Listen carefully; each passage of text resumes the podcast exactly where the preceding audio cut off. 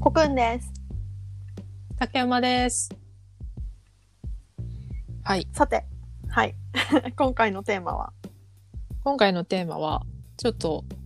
一つのテーマを挙げて、そのテーマから、あのー思い浮かぶ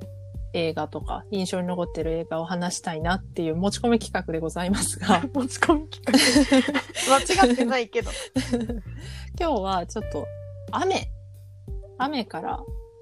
想像する映画っていうのを話したくて、いいですね。はい。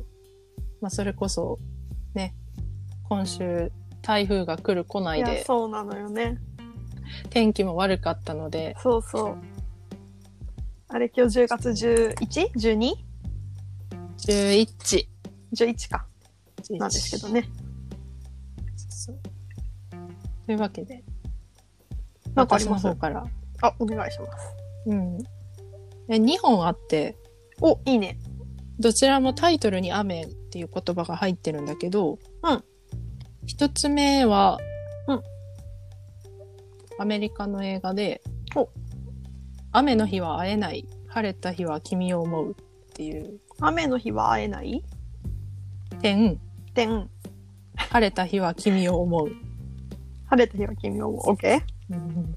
放題が長いだけで、現代はデモ、 デモリッションって言ってめちゃくちゃシンプルななんんだだけど。 よ。文句言うのもあれですけど。ただこのタイトル、うんあの、やっぱり現代から放題に翻訳されるっていうのって割とこう物議をかますものとか多かった り、なんでそれにしたみたいなのが多ういん中、私は割とこの放題がこの作品にすごく沿っていて好きなんですよ。へえ。え、てか私、デモリーションって聞いて、どういう意味だろうと思って今ググったんだけど、解体なんだね。そうそうそう そう。これ、なんかこあう、のーすごいね、うん。気になってき解た。体、解体もね、キーワードなんだけど、この英う語んの。うん。うんうん。あらすじとしては、こう主人うんう公、男性で、はいはい。で、妻を亡くしてるんですよ。はいはい。で、妻が亡くなってからそんなに経ってないうんよね、主人公は。うんうん。で、ただ、その、亡くした悲しみとかっていうのとあまりうまくこう折り合いをつけれていなくて、なるほどなるほど。まあ、悲しいけど悲しめないとか悲しくないっあていう部分もあるし、あ。んで、どやうやってこれまでの日常を元通り送ればいいかもわからない。で、まあ本当に混乱の中にいるんだよね、主人公が。あの、大事な人を亡くして、整理のつかない気持ちのままみたいな。そうそうう。んまあ肝となるのは、大事な人だったはずなんだけど、うん生前あまりにもその妻に対して自分が無関心だったっていうところもあっては、それでこう、素直に悲しめないし、なんかこう、虚しさみたいなのもあるし、はいはいはい。で、そこで主人公が、こう、まあ文字通り、いろんなものを解体していくんだよね。ほう かなり突然の展開ですね、それは。 そう。時計を解体してみたり、へえ。住んでた家を解体してみたり、 でかいよ、規模が。まあ、新しい人に出会ってみたりとかもするんだけど、うん、そうやってこう、次に進むとはまた違うけど、うんうん。私の印象だと、彼がいる混乱を一つずつ整理していくお話なんよね。おー素敵ですね。そうそう。で、ずっとその、ないがしろにしてた夫婦関係っていうのを、ようやくこう、直視できていって、まあ、手遅れではあるんだけど、妻に出会い直すような、お話になってて。なるほどね。で、このタイトルの雨の日は会えない、晴れた日は君を思うっていう、このフレーズが、うん。もう素晴らしい登場の仕方をするんですよ、劇あ、中で。登場するんだ、劇そう中。うんこれはネタバレになるから言わない、言えないんだけど、 うん。これ以上はね。もう、ここがね、もう本当に、うわー、ってもう大好きなシー ンで、ボキャ品になってる そうそうそう。もう今テンション上がっちゃって、 爆上がりだったね今ねもう本当にこのフレーズをタイトル回収、ここできたかっていう感じで。なので、ぜひ見てほしい。ぜひ見ますぜひ見てほしい。これが一つ目の映画ですね。これねあちょっと、ま、タイミング間に合わないかもしれないんだけど、うんうん今えっとこれを聞いてくださってる人用にディスクリプションの中に全部、うん基本的にはこう私たちが話してる中で出てきた映画うん。の URL を Amazon プライムまたはそれに類似するものから引っ張るようにしてるんですよ。ありがとうございます。で全部が全部 Amazon プライムで見れるわけじゃないと、そうレでンすタねルを。しなきゃいけないとかがあるの。うんうん。で来週の12月13と14が Amazon プライムデあーでプライムデーって大抵安くなんじゃん。そうだね。で間に合うかなどうだろうなっていう心だった 今優しい。お得に見たいよねそう、そりゃそうだ。失礼しました続きお願いしますいえいえ、ちょっとね、うんお得に見れるかわからないですが、お得じゃなくても見てほしいので、 それは全然見るそれは全然見る言ってだってね300円ぐらいで借りて見れちゃうんだもんねそうそうそう。よろしくお願いします。よろしくお願いしますで、もう一本あって、お願いしますもう一つは邦画なんですけど、ほ恋は雨上がりのように。あれっていう私それ聞いたことはあるぞ見たことある。原作漫画で、うんで、えっと、実写化された映画なんですけど、うんうん主演が、あ、名前を忘れた。あれじゃん大泉さんのやつじゃないそうです。あのー主人公が恋をするファミレスの店長役は大泉洋さんがやっていて、いはいで、小主松菜人奈ちゃ公んのやがつだ、そう、小松菜奈さん。やばいな。やばいだ なっ。てさこれ始める前にさ一回確認するって言ってそうそうそうそう。 そ う、小松菜奈。るはい、なんですよ。はいで、まあ、あの、これね、あの、主人公の女の子は高校生で、うんうん一応ラブストーリーではあるんだけど、うん。なんだろう、いわゆる恋が成就するラブストーリーをイメージしてほしくはなくて、ほうほまあ主人公のアキラちゃんっていう女の子が陸上をやってる子で、ですごく強いんだけど、あの、怪我で走れなくなっちゃうのね。あらあらで、部活、その陸上を続けられなくなってしまって、うんうんで部活を辞めてはないんだけど、やっぱりこう、今まで自分が活躍してたところで、他のみんなは活躍してる姿をこう、自分は走れないっていう状況で見るのって辛いじゃない。あーそうだねうん。っていうのもあって、隣町のファミレスでバイトを始めるんですよ。ほうで、そのバイト先の店長っていうのが、まあ、大泉さんがね、演じてる店長はいはいまあこれがね、まあなんだろう。もう本当に人のいい40代の男性で。だあれだね大泉さんのいいところを 煮込んだ、そうね、そうそう。もうキャスティング完璧じゃないですかって感じなんだけど。うんうんで、アキラちゃんはその店長に恋をしちゃうわけよ。うんで、いろいろとこうね、頑張って店長にアタックしていくんだけど。うんでもその店長は、いや、うん君は僕の何を知ってるのっていうのよね。なんでちょっと北海道弁寄せな 大泉をお寄せしたけど今。の寄ってた寄 本っ当てにたこういう感じで言うんだけど。はいはいはいでやっぱりアキラちゃんがやりたいことっていうのは陸上でで高校生だしまだいろんなことをやれるやりたいこと他にそもうだねたくさんあるわけで,、うんうんでまあ店長としてはいや僕よりも君が大事にしたいことあるんじゃないのっていうことに気づいてほしくて、うんうんでもアキラちゃんにとってはいや今私は店長が好きなのにっていうところがあるんだけどはいはいまあその店長の、なんでしょうね、こう、私がいいなって思った理由としては、うんやっぱ店長がちゃんと大人としてうん。高校生に対応してるっていうところがすごく安心して見れるところいで。や、それね、超思ったの。大人として 100, 100点の対応だよ、みたいな。そう。で、店長も店長で、今ファミレスので働いてはいるんだけど、もともと小説を書い書きたい、小説家になりたかった人で、うんうん。で、諦めてたんだけど、まあそのアキラちゃんがね、陸上をやるやらないとか、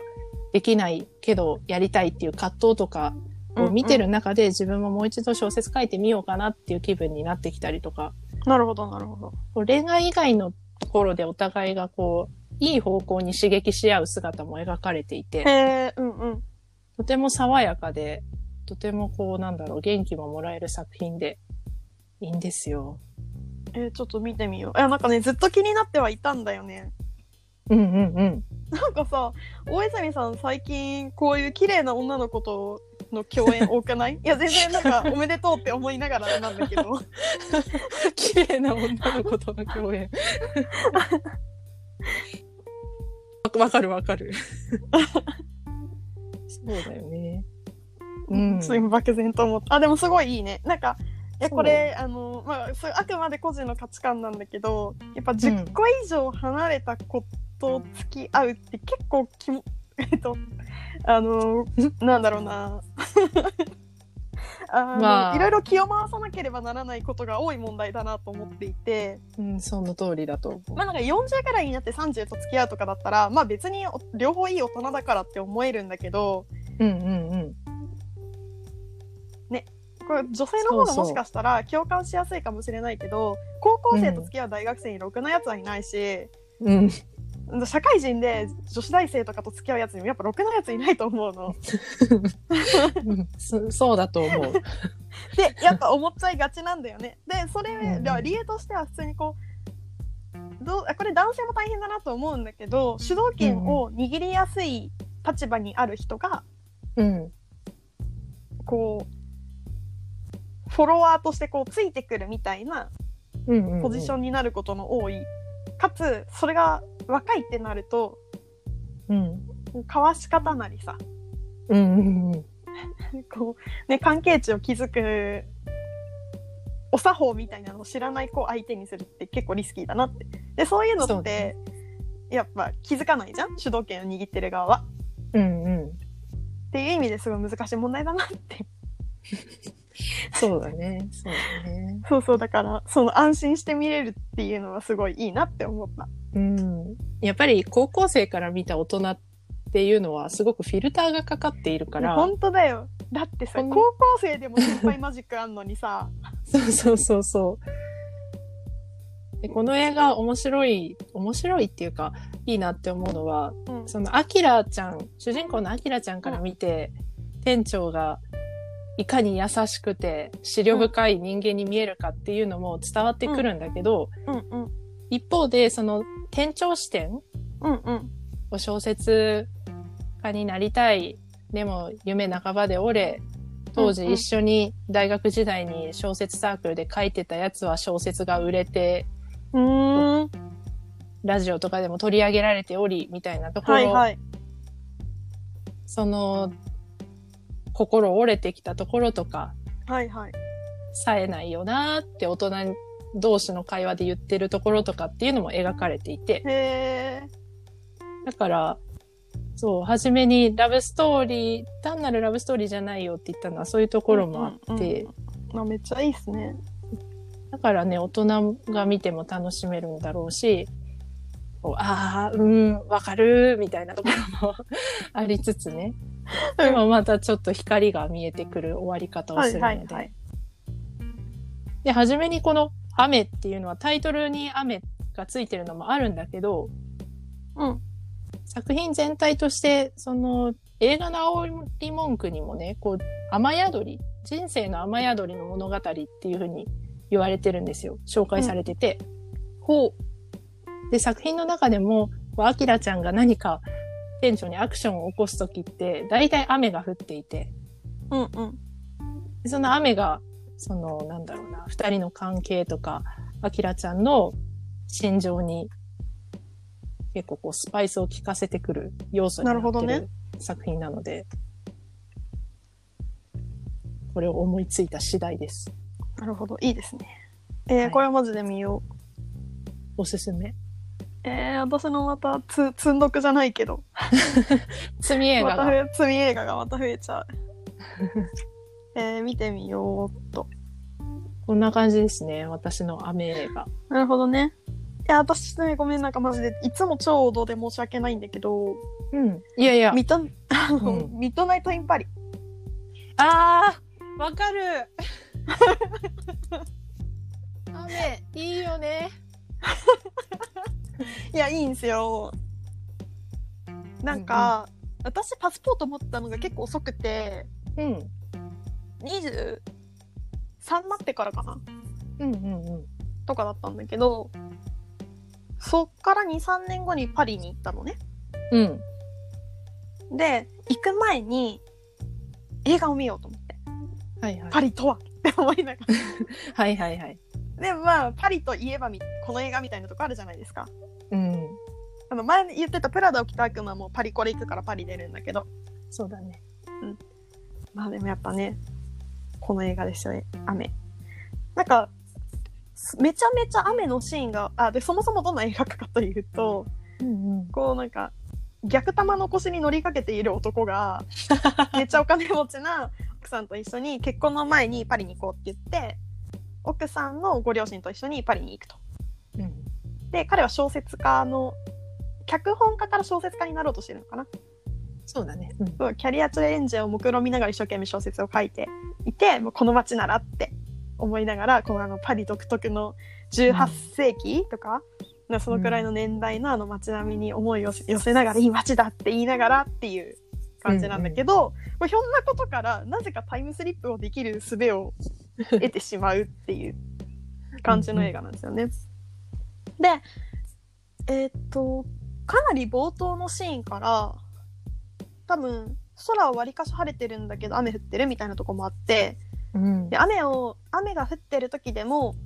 こう散歩をして楽しい街なんだよみたいなことを確か言うんですよねこの主人公が。ね、あの街並みに焦がれていればもう雨だろうがなんだろうがみたいな。うんうんでこう日本日本っていうかまあ関東だとそうでもないかなあんま土砂降らないじゃないパリって雨は多いけどうん。そうね。うん。まあ確かになんかそういうところからもそうだなって思うんだけどこう雨でも外を見るのが楽しくなるっていうかこう雨の日にこうミルクティー美味しいミルクティーとか飲みながら思いを馳せるみたいなことをしたくなる映画うんうんうん。なんだよね。でその、タイムスリップをするっていう話をしたんだけど、うん、こう歴史上のいろんな有名な人が出てくるのよね。うんうん。であの皆さんの皆さんっていうかこれ私もなんですが あの名前は聞いたことあるみたいなはいはい。人も多分いっぱい出てきててヘミングウェイ出てくるんですよね。うん。で主人公はその自分の小説をその過去の文豪たちに見てほしいうんおし 言うわけですよ。 うんうん。まあまあその評価は欲しいよなっていう気持ちもわかるが 贅沢だ。いや贅沢だよね。確かフィッツジェラルドとかも出てたでしょ。そう、出てる出てる。ねそうそうでその主人公が小説を持っていったものに対してヘミングウェイは、えっと、読みたくないって言うんだよあ作中ありますね、その、そうそうでなんか下手な小説は俺は嫌いだとう。うんうん。それは下手なものはだって下手だから でさらにこその次がよくっていい小説だったらもっと嫌いだって言うんだよねうんうん。それは嫉妬しちゃうから絶対嫌だっていやこいついいやつだなってすごい思 いや、わかる。いいよね。ういいよねこの一筋縄ではいかなそうだなっていうヘミングウェイの雰囲気と、いやよかったねうん。そうなんですよ結構キャストも豪華だったよね豪華。あのね、キャストで言うと、私、あの、エイドリアン・ブロディって俳優さんが、うんこうダリを演じてるんでしょうんうんう。あの、スペインの画家のね。そうシューレサルバアリズムのドールダリですねそう。超ダリって思う。ちょうどりと何も今内容なかったけど大丈夫 大変ダリに似てて。で、あのーそれこそたまたまだけど最近見返したんですよ、この映画を。あそうなんだうんで、初めて見た時って、エイドリアン・ブロディとか、ああの、顔は知ってるけどそんなに知らなくって、うんうんで他の作品とかをいろいろ見て、数年越しに最近見てみたら、うんうん彼、その、ダリに合わせて、スペインなまりの英語をめちゃくちゃ喋っていて、いや私もこれ思ったんだよねうん、うん。いやすごいよね、そう、そこに、うわ、すごいって、いや、まあもちろんその役作りの上でやるようなことなんだろうけど、うんうんだいぶスペインなまり、で彼自身は別にスペインなまりの英語を普段喋る人ではないから、うんうんあ彼っていうのはエイドリアン・ブロディ自身がうね、んうんちょっとそこに顔が似てるっていう印象ばっかりだったけど、うんうんその英語に感激してしまったっていう話。 最近見返してう、んうんうん寄せてるなっていう。うんね寄せてるなだよねそうそういやこ、れはね私もエイドリアン・ブロディだっていう認識がないまま見てうんうん。でこの間ふと思い出してウィキペディア見てる時 におおおーってなってびっくりすえるめっちよゃえね。だってみたいなうんえこれエイドリアン・ブロディでもう一個さえ全然うん別にこれ雨のシーン多いけど別におすすめしたい映画というわけではないんだがはいはい。あのエイドリアン・ブロディと多分私の1本目の出会いがあることにが発覚したんですけどいいですあどうぞ。あの2004年の映画でうん。 「ヴィレッジ」っていういやこれマジで全然いい映画じゃないんですよ言っちゃうね。あでもだでも断言監する督と監督と脚本はシックスセンスの人だったえー、いや別でもね興行収入その伸びいや結構あるなほホラーなのえっとねミステリーとかサスペンス系かなホラーではねお化けは出なかったと思ううんうんうん。えこれ映画館見に行ったの超覚えてるあそ行っこたんだ。ヤフードームのそばのユナイテッドシネマが当時あったちょっとローカルトークで申し訳ないんですけど行ったホークスタウンの中かな。あそうそうそうそうそう当時の。えってか割とでもキャスト豪華だなホアキン・フェニックスとか出てるもんな本当だ。えー、えなんか内容としてはうんこうあるこうほぼ隔離されたみたいな村うん。に、ちょっと待って、え、どんな話だっ けな。ちょっと今2004年の記憶を引っ張り出してる から。もう村になんか、若い子たちが何かで遊びに行ってたっけあ、そんなことないちょえっと、っと待って、一回ウィキペディア確認するから。うん。あ全然そんな、そんなことはなかったわ。若い子は遊びに行ってないね。言ってない な。ちょっとそれ他のホラーと混同しているな。ああ、でも何なるほどね。 えーっと、あ、そうそうそうそうそうそう。村長の娘の女の子がいて、うん。仲よ仲良しっていうか、まあ、よく行動する2人がいるんだけどそのうちの1人の男性がなんか精神疾患かなんかを抱えてうん。いるんだよね。うんうん、うん。なんかもう彼がキーパーソンなんだけどそのキーパーソンがエイドリアン・ブロディだわ、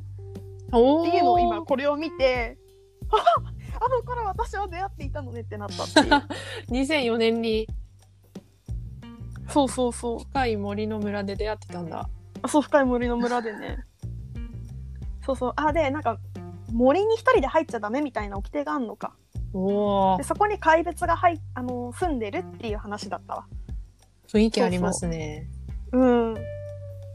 あでもなんかエイドリアンのブロエイドリアンの演技がすごくてうんうん。ノアの存在だけが残 って10 16年が経ったそれ以外覚えてない。ぶっちゃけ覚えてないとこあるえてかマジですごいジェシー・アイゼンバーグとか出てるよこのキャスト豪華だよね。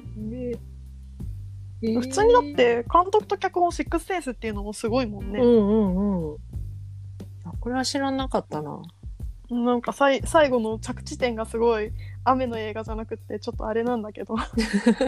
やめっちゃでもね雨は降ってた 雨は降ってた雨は降ってた雨じは降ってゃあたじゃあセーフじゃあ別に紹介したかった映画ってわけでもないからなさらにミッドナイト・イン・パリの話に戻ってしまうんだけど、うんぜひ戻していや、これは、私もすごく好きで。 いいよ確かね、私は、これパリに旅行に行く時のフライトの中で見たんですよ。それ言ってた言ってた確かね。 いいよねなんか見た動機は、コクンとほぼ一緒で、うんうんパリに行くならパリに関する何か見ていこうみたいな。ええフライトの中でってさあの国際線って映画いっぱいあるじゃんあれに入ってたってことうんうん、入ってた。えすごいいいタイミングじゃないええそれパリ日本線だったから入ってたのかなえーどうだろう。ただ今、確認したら、ミッドナイト・イン・パリって上映が2012年で、うんうんあでもそのくらいの時期確かパリ行ってたよねおそらく、おそらく。えーめっちゃ神タイミングじゃん神タイミングですね。 いやーいいよねいや、このね、雨、そう、パリの雨に主人公がこう、憧れを持ってるじゃない。うん、うん、その、主人公がさ、妻とこうギクシャクする理由っていうの も、割と現実主義の妻と無双家の主人公みたいな。そうそやっぱりこう、古き良きパリみたいなこう、街並みで小説書きたいじゃないっていう、こう、夢見る少年みたいなところがうう、んうんうんうんあるのもすごく好きだったし、そこがこう、パリの中降る雨っていう、こう、ロマンチックなね、情景とね合ってて、いいよね。そうマリオン・コでティアールとか出てたよねそうそうそう。彼女あが、とな誰だっけもう一人有名な人出てたでしょレアセドゥ。あそうそうそうそうそうそうもうパリの女優とパリで女優と言ったらこの人たちみたそいうなそう。なかなかこのレア二セル人ねの共演はね見えないよねうん。レアセドゥは割と素朴な女の子の役をしてるんだけど、でも素朴なんだけど、にじみ出る美しさと色気って感じが。本当にそれ本当にそうそれは素敵な映画ですね。ねあとこれパリ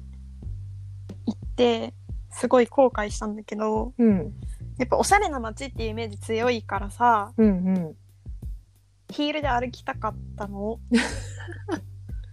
あでヒール持って行ったんですよあ。はい。